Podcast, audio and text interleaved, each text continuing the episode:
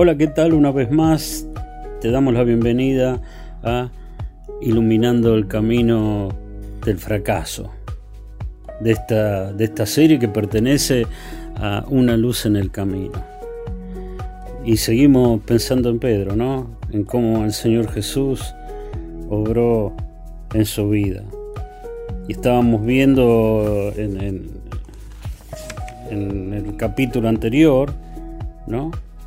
Que el Señor Jesús quería eliminar esas obras del yo que Pedro tenía, la voluntad propia, la autoconfianza, la jactancia.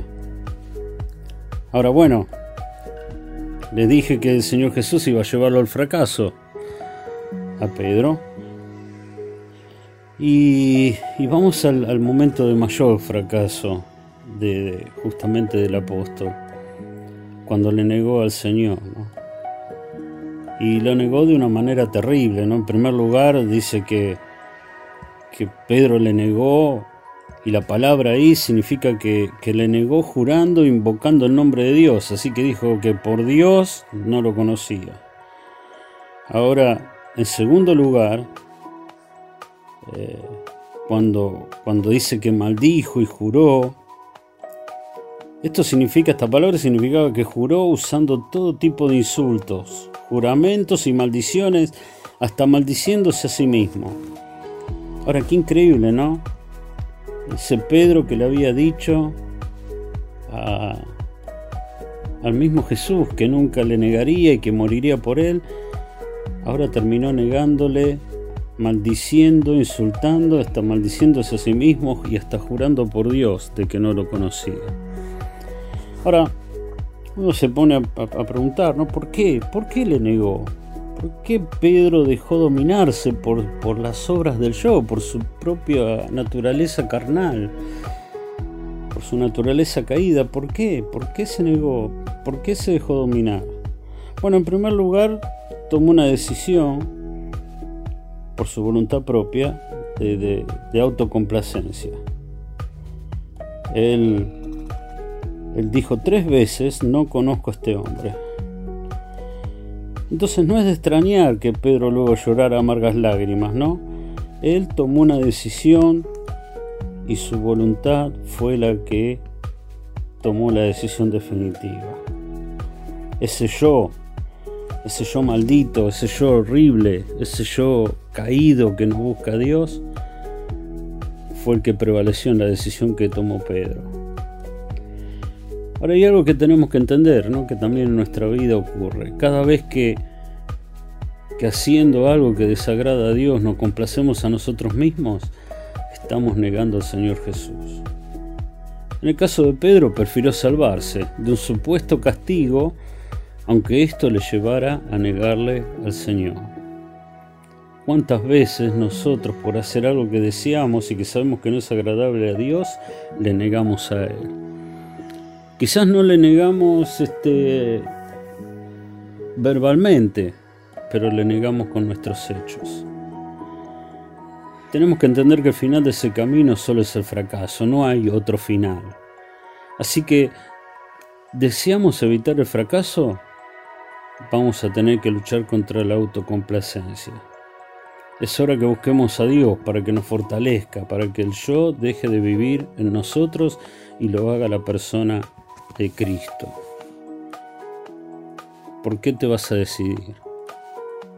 ¿A quién te vas a complacer? ¿Vas a complacer tu yo o vas a complacer a Cristo? Depende de lo que elijas, puedes ir al fracaso o a la victoria. Ahora, ¿por qué Cristo, eh, por qué el, el apóstol cuando recibió la advertencia de Jesús no la tomó en cuenta. ¿Por qué a pesar de esa advertencia, cuando le dijo que antes de que, el gallo cantara dos veces, él le negaría tres? Bueno, por autoconfianza, que es otra de las obras del yo. Pedro realmente pensaba que jamás le iba a pasar algo así. Quizás este esperaba alguna pregunta de algún sacerdote o de algún fariseo. Entonces se acercó tranquilamente al fuego ahí en el patio donde veía personas que, que no presentaban, por decir así, ninguna, ninguna peligrosidad, ¿no? Pero fíjense qué interesante. Una criada le preguntó. Y ahí Pedro empieza a caer por el tobogán hasta, hasta las profundidades más bajas. Lo tomó totalmente por sorpresa. Él quizás estaba preparado y tenía la confianza de poder responderle a alguna de esas personas que decían que conocían mucho la Biblia, que durante todo el ministerio de Jesús estuvieron en contra de él. Pero no, Dios le envió una criada para humillar y para hacer fracasar esa confianza, esa autoconfianza que él tenía. Sabes, Dios muchas veces va a obrar así con vos y conmigo. Él tiene mucho más este, opciones, ¿no? Para poder obrar en nuestras vidas. Y tomarnos de sorpresa para que nuestra confianza quede derrotada. Pero volvemos a preguntar, ¿pero por qué fracasó? Si él quería, él quería defender al Señor Jesús. Él dijo que iba a morir por él.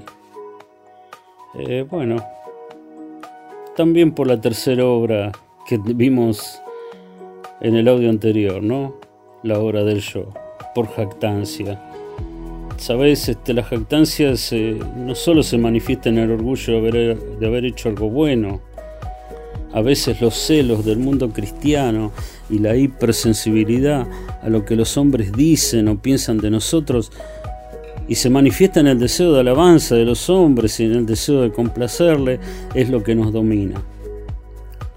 Y Pedro estaba preocupado por lo que iban a decir de él.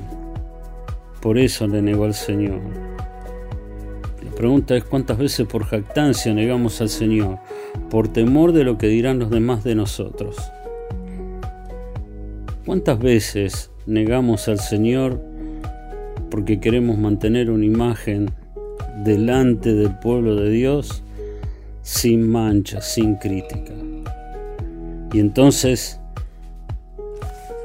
por jactancia, por voluntad propia, por autoconfianza, Pedro niega al Señor Jesús. Y allí el gallo canta. Y cuando el gallo canta, Pedro cae en la cuenta del terrible fracaso que, que estaba sufriendo.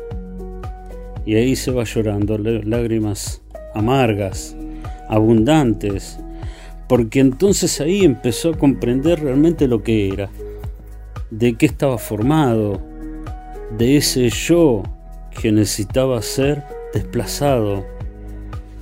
Y este estaba viviendo un momento delicadísimo pero también es un momento delicadísimo para nosotros. Porque cada vez que fracasamos en forma estrepitosa, como le ocurrió a Pedro, es en el momento en que Dios nos está queriendo mostrar realmente de lo que estamos hechos, de lo que somos, que estamos dominados por ese yo, que a lo único que nos va a llevar es al fracaso. Ahora, Dios podría haber abandonado a Pedro allí llorando amargamente, pero el Señor Jesús siguió pensando en él. ¿Por qué? ¿Por qué quiso seguir trabajando en su vida para que Pedro pudiera ser ese tremendo predicador en Pentecostés y el que abrió las llaves de las puertas a, a los samaritanos y a los gentiles? El escritor de dos alentadores epístolas donde habla del sufrimiento, porque ahí es cuando Pedro iba a comenzar a aprender algunas lecciones que seguramente le iban a ayudar a él a poder levantarse y poder ser una persona utilizada para poder restaurar a otros. Sabes, muchas veces Dios nos hace vivir cosas y las hace vivir para que nosotros aprendamos para nuestras vidas. Pero ¿sabes qué? También lo hace para que podamos enseñarles a otros que están viviendo lo mismo cómo poder salir de ese camino que nosotros ya transitamos antes. Así que quizás estás en el fracaso y estás dolorido y llorando amargamente, lo que te puedo decir es ánimo. El Señor Jesús todavía no te abandonó y te está queriendo enseñar. En primer lugar para que vos aprendas de ese fracaso, pero también para que puedas ser de bendición a otros que también puedan llegar a fracasar en el futuro. Que Dios te bendiga. Nos vemos en el próximo episodio.